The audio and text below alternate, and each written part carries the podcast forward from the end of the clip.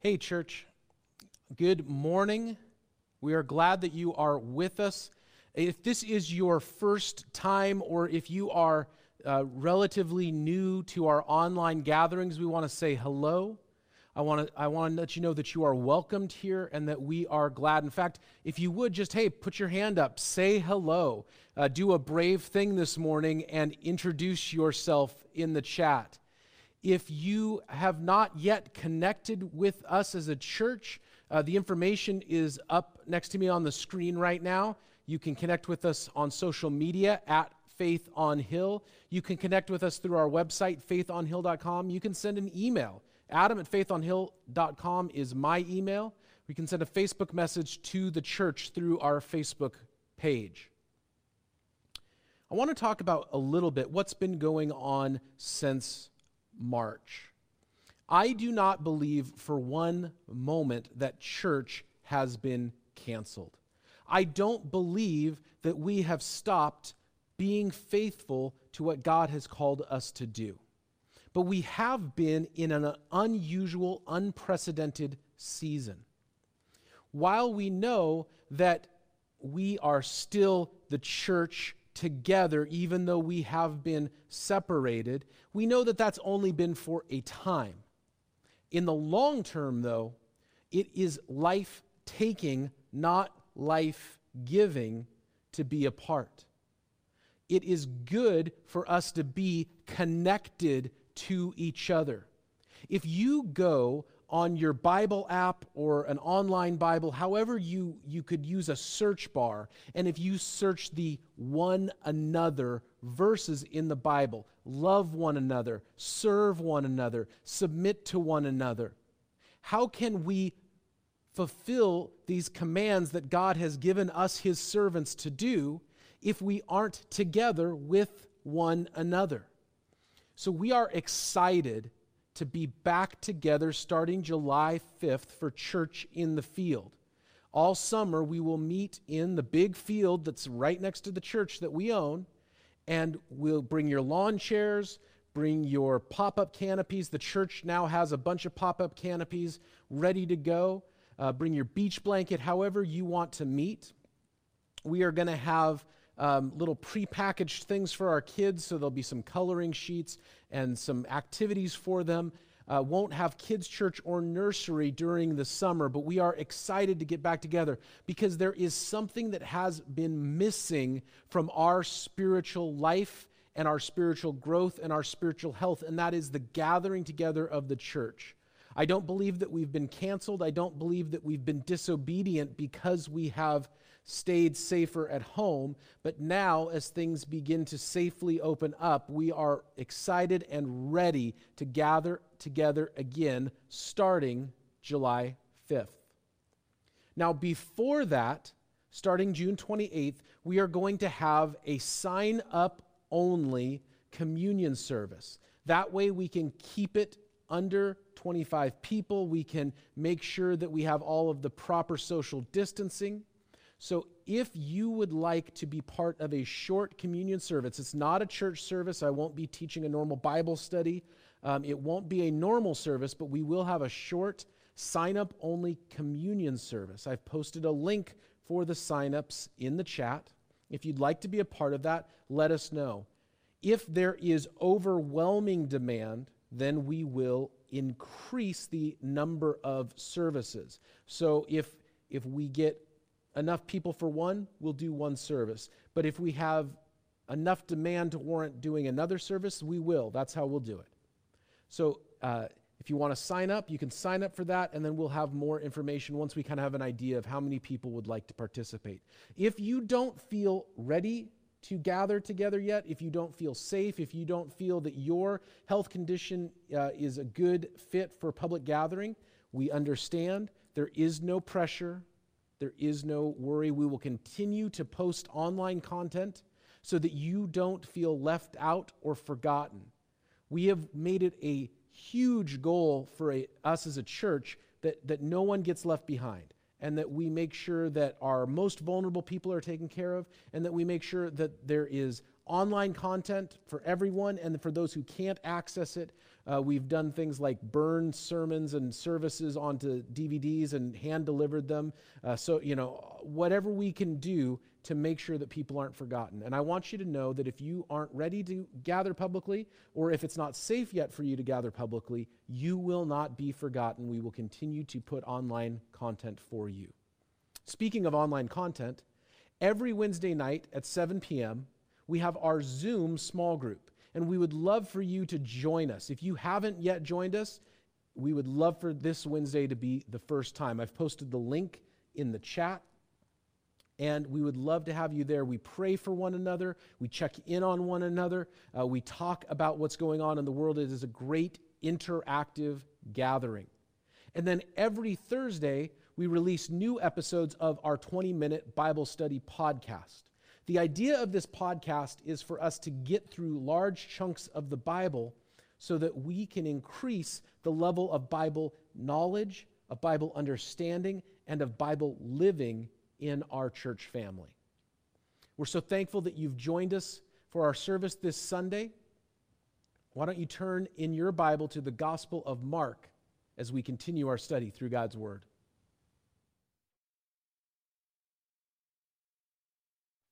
Good morning, Faith on Hill. Why don't you turn in your Bibles to the Gospel of Mark, chapter 9? Maybe you have heard that Jesus wants to set us free. But did you know that he just doesn't he doesn't want to just set us free. He doesn't want to just break us out of prison, the bondage of sin and death but He also wants to build us up. He wants to lift us out of the, the mire, the muck, the, the filth that we have been trapped in. This last week, we went berry picking, and it was not a dry day. We got our shoes and boots got very muddy. But as I was picking raspberries, I saw that some of the vines had come off of the trellises and had gotten into the mud. And so it worked for me because that meant they had been ignored by people that had picked there before me, and so I got some good berries that way. But if you are a farmer, if you are tending the vines, you will come and lift up the vines, whether they're raspberries or grapes or, or whatever fruit, out of the mud because the mud is where they will rot and decay and be trampled on. And you take them back and place them back on the trellises so that they can grow and become the fruit that they were meant to be. God wants to do the same thing. He wants to build spiritual muscle in our lives. He doesn't want to just break us out of prison, He wants to build us up so that we can live as God has designed us to live. We weren't meant to live in defeat. Jesus has great plans for us. Jesus wants to bring us to victory in this life. Let's read together chapter 9 of Mark's gospel, starting in verse 14, says, When they came to the other disciples, they saw a large crowd around them and the teachers of the law arguing with them. And as soon as all the people saw Jesus, they were overwhelmed with wonder and ran to greet him. Jesus and Peter and James and John had been up on this mountaintop. And it was there, as we studied last week, that Peter and James and John saw Jesus transfigured. The veil was pulled back. They got to peek behind the curtain and they saw Jesus in his divine glory. And now they are coming back down after this incredible spiritual experience, and real life is still there. What do they find? They find the nine other disciples, plus anyone else who is following Jesus, arguing with the teachers of the law, the religious leaders. And they're not alone, there's a crowd of people who are watching this happen. Kind of feels like social media these days, doesn't it? Where we are inundated with arguments and opinion. You log on to Facebook, and what do you see? You see one person is posting this, and watch this video where they eviscerate my political opponents. And then somebody else posts the re- rebuttal video. This is why you shouldn't listen to that person, and they're stinky. It's just arguments and arguments and bickering. And the worst part is sometimes it's people who claim to be people of God arguing with each other while the world watches. And I'm not trying to be judgmental because I know I've been guilty of it myself. But Jesus comes down with Peter, James, and John, and they've had this experience of God's power, and now there's just people arguing. The disciples had been given a mission from Jesus. If you remember, Jesus sent out his disciples with a mission. If you're filling in your notes, that mission is to proclaim the kingdom of God. Their mission was to tell people, prepare yourself. The kingdom of God is at hand. And what does Jesus find them doing? Arguing. Our mission as the church, as the followers of Jesus Christ, as his disciples, our mission is to be a witness of Jesus Christ and to make disciples of Jesus Christ. We're to tell people everything we know about Jesus and who he is and what he's done in our lives. And we're to help those who want to follow Jesus hey, this is how you do it. And yet, so often we find people, Christians, just arguing, arguing with non Christians, arguing with Christians who have a different point of view than they do, arguing with themselves, arguing with whoever. The disciples had a mission to proclaim the kingdom, and instead they're just arguing with the religious leaders. How do you move forward from all of this? How do we find a way past the current strife? I don't think it's through arguing. I'm preaching to myself here. I don't think it's through arguing.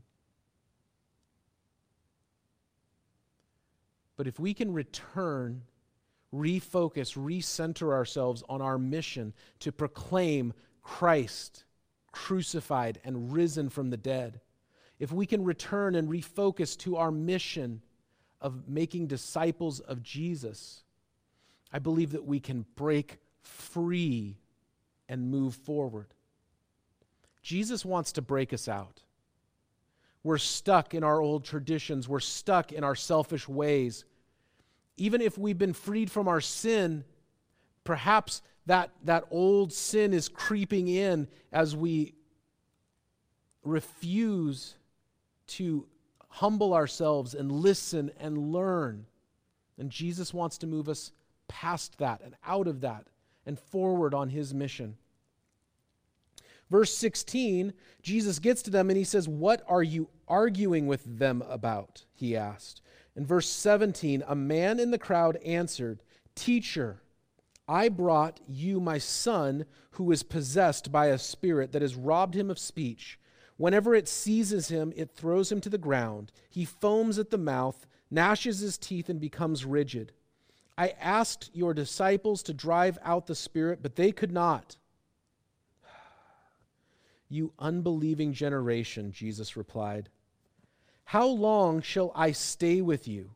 How long shall I put up with you? Bring the boy to me. So they brought him. And when the Spirit saw Jesus, it immediately threw the boy into a convulsion. He fell to the ground and rolled around, foaming at the mouth. Jesus asked the boy's father, How long has he been like this? From childhood, he answered. It has often thrown him into the fire or water to kill him. But if you can do anything, take pity on us and help us. If you can, Jesus said. Everything is possible for one who believes. Immediately, the boy's father exclaimed, I do believe. Help my unbelief. Help me overcome my unbelief. When Jesus saw that a crowd was running to the scene, he rebuked the impure spirit. You deaf and mute spirit, he said, I command you, come out of him and never enter again.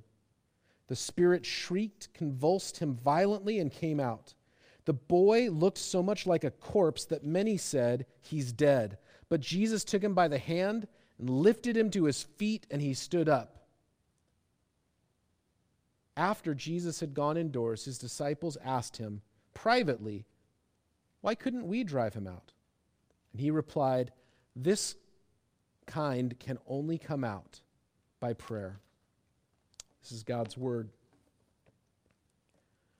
What does Jesus want? We're here, we're stuck, we're arguing, there's a problem, this boy needs to be delivered, and nobody seems to have an answer. How do we move forward? Can I suggest that maybe part of the way of moving forward is by asking, what is it that God would ask of us in this moment? What does Jesus want? He comes and he asks a question What are you arguing with them about? Now, he asks, and neither the disciples nor the teachers of the law respond to him. I would hate to think that God is asking me a question and I don't respond that God is asking our church a question and we don't respond. God's asking this question What's going on? Why are you arguing? And neither of them respond. It's actually the boy's desperate father who is the one to respond.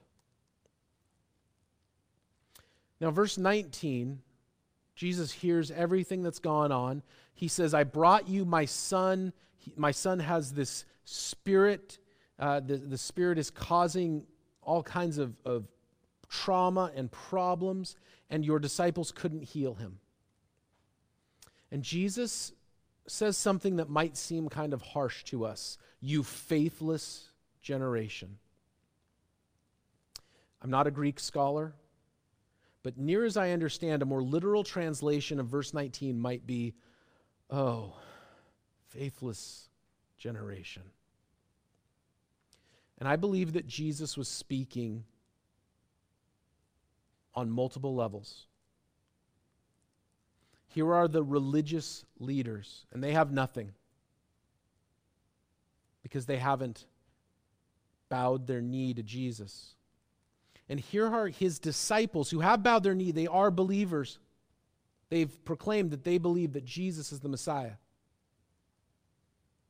They aren't walking in his power. God can be frustrated at us, by the way. Did you know that? That God can be really annoyed at us? And it's not sinful in any way. We only know annoyance through our human perspective. But it's not wrong to be annoyed or frustrated. And if you feel annoyed or frustrated, it's not inherently sinful. It's what we do with it or the motives behind it that's the issue. But Jesus is, is annoyed at these guys. I've, I've empowered you, I've given you authority, I've given you a mission to proclaim, and yet I just find you arguing. I could see why he'd be annoyed. But he doesn't immediately go and heal the boy. He has a conversation with the boy's father he starts asking him questions. He starts getting to root issues. And before he delivers the boy, he brings the boy's father to faith. Before he delivers the boy, he brings the boy's father to faith. It's Father's Day. And as you know, generally speaking, I do not preach specific Father's Day or Mother's Day messages. I believe that the best thing that I can do for fathers and mothers is to teach the Bible, to equip you for the work that God has called you to do, and to preach the good news of Jesus Christ so that you may believe and that your sons and daughters may believe. But I'll tell you, I was a youth pastor for a very long time. And even though I'm not a youth pastor anymore, I try to keep a pulse of what's going on in our church's youth ministry and our youth in general. Over the years, I have seen many, many parents who want to get their kid some religion. And so they bring them to church so they can go to kids' church, or they make sure that they're at youth group, whether they want to be or not. But then when Sunday morning comes around, the parents can't get themselves to church. Oh, we're just so busy. Life's really hard. There's a lot going on. I want to point out, I want to point out that Jesus brought the Father to faith before he delivered the Son. And I'm not saying this as some formula, but I'm saying that for those who say, oh, I want to get my kid some religion, or I want to get my kids some spirituality, or I want to get my, my grandkids some good morals, so I'll bring him to church, understand that Jesus wants your life and your heart. He wants to be the Lord of your world. He doesn't want just your kids or your grandkids, He wants you. And you know who else wants that? Your spouse does. And whether they know it or not, your kids do. There is a statistic, and as, as far as I know, it is still true, often repeated. But in situations where you have a family where neither the mom or the dad have any spiritual inclination, and those are the kind of people who say, I want to get my kids to church, but then they have nothing going on in their own spiritual lives. Most of the time, by the time the kid is out of high school, they will have no spirituality to speak of. And then it's about 30% of the time that if the mom has a faith, if the mom is the spiritual leader in the home, then the rest of the family will follow. But it's over like 80% of the time. If a man is the spiritual leader in his home, then the family will follow. Now, I'm not saying this because I don't believe that men and women are equal. Far from it. I believe that my wife is one of the godliest people I've ever met and I, I want to be more like her as she's more like Jesus. But I know that I am responsible to God as a man. And I don't believe that that speaks anything at all to my value or my worth compared to my wife or compared men to women. But I believe that God has called men to lead. And most of the time, men don't want to. Do you want to have a great women's ministry in a church? Have an even better men's ministry. Do you want to have a great youth ministry in, in the church? Have even stronger men in the church. Before Jesus delivered the boy, he brought the father to faith. Our kids' ministry, our youth, everything that we do to reach and disciple is only, I believe this firmly, in a lot of ways, is only as good as what we, as the men in the church and the men in our homes, are doing to equip ourselves and build spiritual muscle.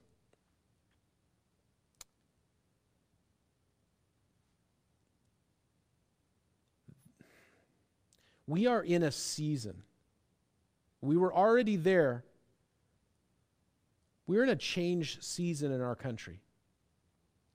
And I don't mean what's just been going on in the last couple weeks, although that's part of it, I think. But we are in a generational handoff. The baby boomers generationally are handing off to this next generation, the millennials and whatever we're calling the people after the millennials. But if you've been used to another generation leading, it's easy to kind of say, well, they're the leaders. young men, God's calling us to be leaders. And I know most of the young people in our church don't think I'm young, but for our purposes, let's just say I'm young, and God's calling us to be leaders. Young people, God's calling us to be leaders. God wants to bring the Father to faith before he delivers the Son. Jesus has broken us out of the bondage, the prison of spiritual death. But he wants to bring us to a place of victory. He wants to build our spiritual muscles. And that takes work. One of the big fears that I've had over the last several months as we have been locked down is are we developing life giving habits or are we developing life taking habits? You can choose, you can choose to make growing healthy a priority, or you can just kind of say whatever happens, and the path of least resistance is usually not the path of health.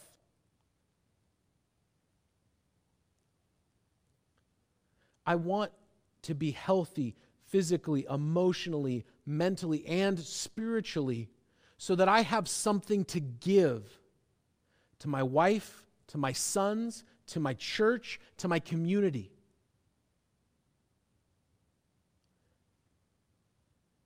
And it's time for us to move out of the arguments. It's time for us to say, what does Jesus want? And the first thing I see here is that Jesus wants to get a hold of this father. And the father is not a perfect man, he's a, he's a guy who has a, an admitted lack of faith. But he says, Jesus, help me overcome.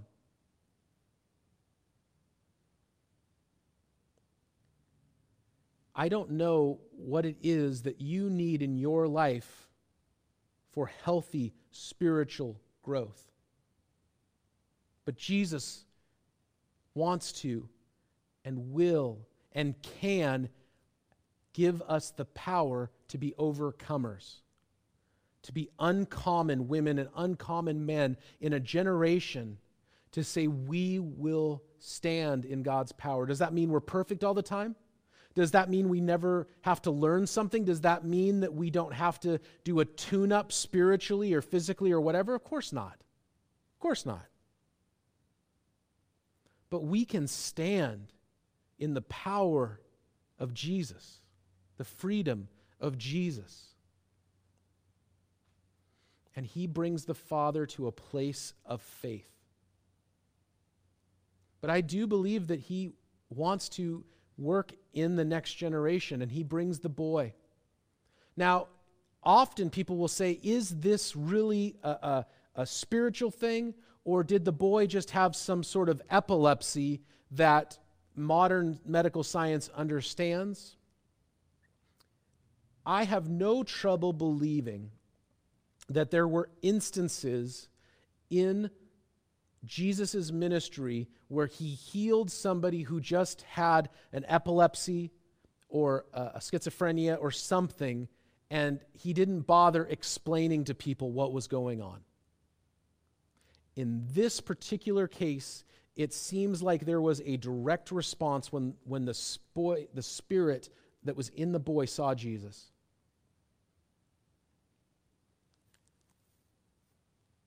So I believe there was a spiritual battle happening. I believe there was a spiritual battle happening. And when the, the, the demon was driven out, Jesus said, and do not return. So there was a barrier put on that boy's life. Jesus, in another part of the Gospels, spoke of somebody who had been delivered of bondage and spiritual oppression, and, and things got better, but they never gave their life to God. And in the end, the demon returned and brought friends, and it was 10 times worse than it was before. You can be freed. Maybe, maybe your oppression was, was a substance abuse. Maybe your oppression was an addiction. Maybe your oppression was something that was uh, causing you to, to always be in, in debt or in bondage or even imprisoned. Maybe you, you had something that needed to be worked through and you went to counseling and that got worked through. And you say, I'm better now. But if the inside has not been changed, then we might be better for a season. But in the long run, if, if the spiritual person has not been dealt with, watch out. Now, the reason that Jesus delivered the boy so quickly, it says that he saw the crowd coming. It was not yet his time to reveal himself as Messiah. So he sees this large crowd coming. He just says, All right, let's get this done quickly because it's not my time yet. Afterwards, we see. Actually, sorry, because I'm looking at this and I know there's a slot here. If you're filling in your notes, verse 21, Jesus doesn't just want relationship, he doesn't just want our kids, but he wants relationship with you. So if you're filling in your notes, you can fill in that Jesus wants relationship and you can put your name in. Jesus wants relationship with Adam. Jesus wants relationship with Heather. Jesus wants relationship with Joe. Jesus wants relationship with Jeff. Jesus wants relationship with Colton and Jack. Sorry, they're my kids. I just decided to to name check them. They're probably going to be super embarrassed right now. But it's interesting in verse 28, Jesus and his disciples, they go into this house. They're alone, and the disciples come to him with questions. I think that Jesus is all for that. That Jesus is all for us coming to him with questions. Lord, this is this thing. It's been bothering me. I don't understand. Can you help me? And they asked, Why couldn't we heal the boy? Verse 28. That explains that. I got to turn the page. Verse 28 When Jesus had gone indoors, the disciples asked him privately, Why couldn't we drive it out? They had tried. I actually think that's what the argument was about. They had tried to help this boy and his father, and it hadn't worked and the teachers of the law, the critics of Jesus. There's always somebody. They're just waiting to criticize. And watch out for those kind of agendas.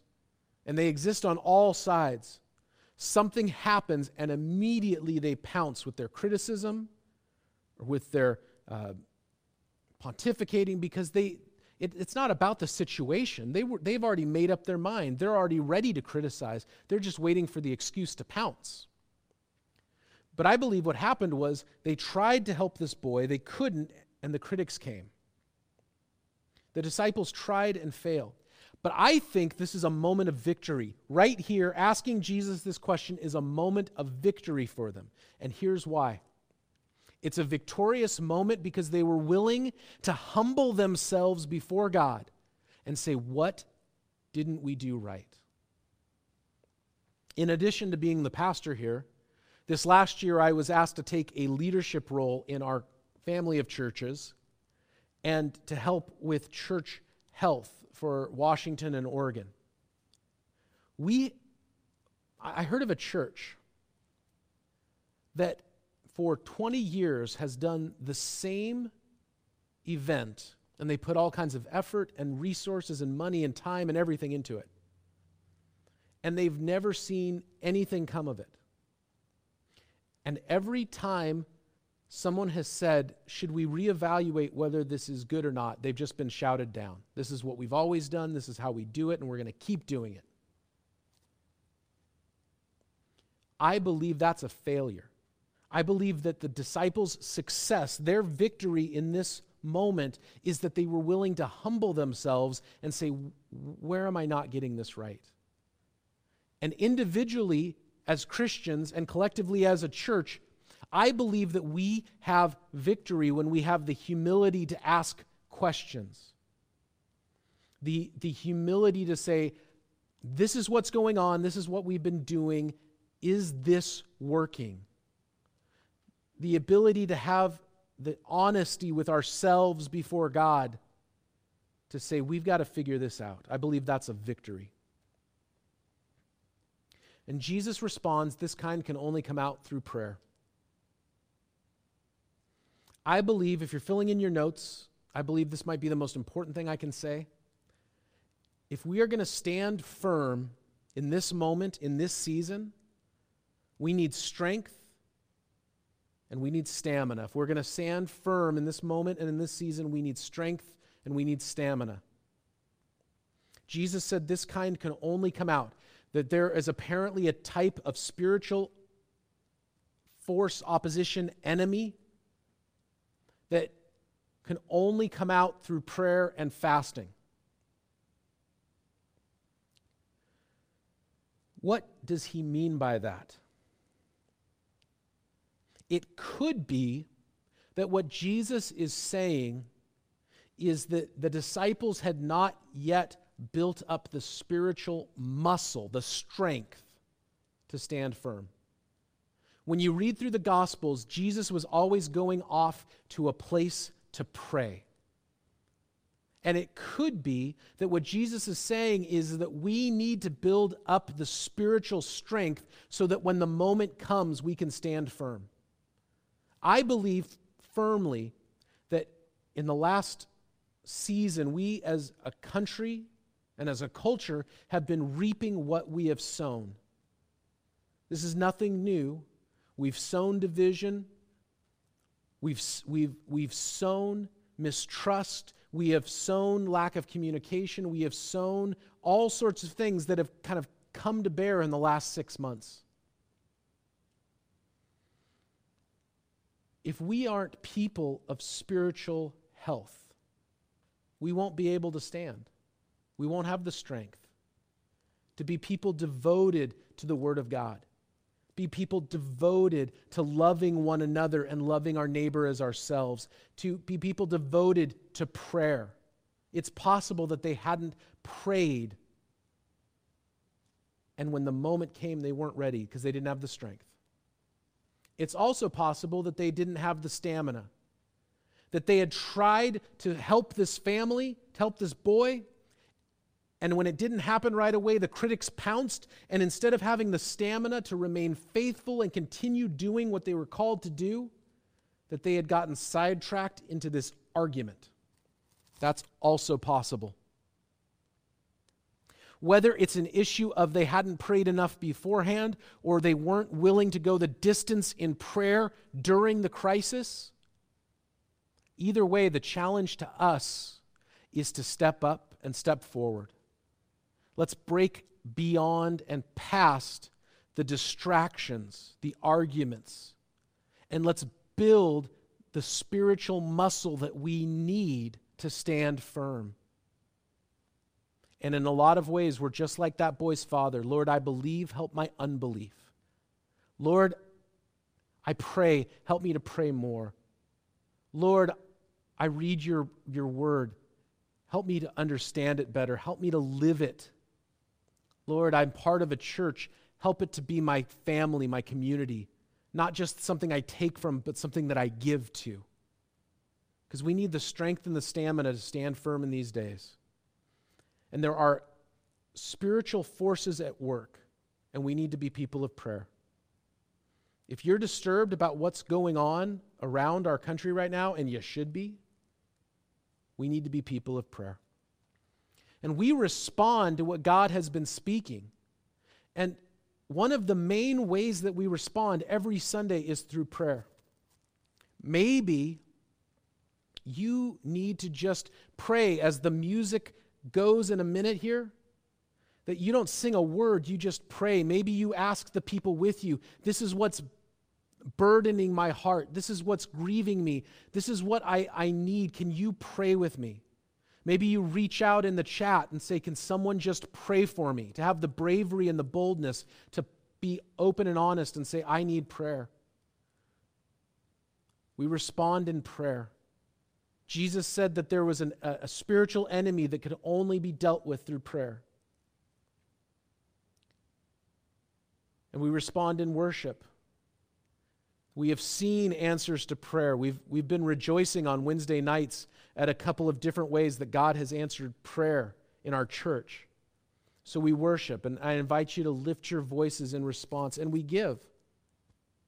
It's easy to sing a song, it's easy to pray a prayer. but to put some skin in the game and to say, God, I worship you because everything I have is from you. And we respond, I believe the Bible tells believers to be generous with what God has given, and we respond in, in, the worship of giving our tithes and offerings. But I encourage everyone everywhere, whether you go to this church or another church or no church, to find a way to be generous because we can't take it with us. What God has given us is not ours. We need to be generous. So let's respond to God this morning. Let's respond bravely and boldly. Let's be brave and bold in our singing. Let's be brave and bold in our giving. And let's be brave and bold in our prayers. Jesus wants to give us spiritual muscle. And the only way we get it is by doing some heavy lifting. So let's do some heavy lifting before God. Hey, Pastor Adam here once again. I just want to say thank you for being with us this morning. If you still need someone to pray with you or to pray for you, you can send me an email, adam at faithonhill.com. You can shoot me a text or a Facebook message. We'd love to pray with you. If you have questions about anything that was said or talked about, uh, same thing, send me a message. We'd love to connect with you. We'd love to know how to serve you. If you know of a need in our community, let us know. We'd love to be able to help if we can. God bless you and thank you for joining us here. We'll see you next Sunday morning at 10:30 a.m. for a new online service from Faith on Hill.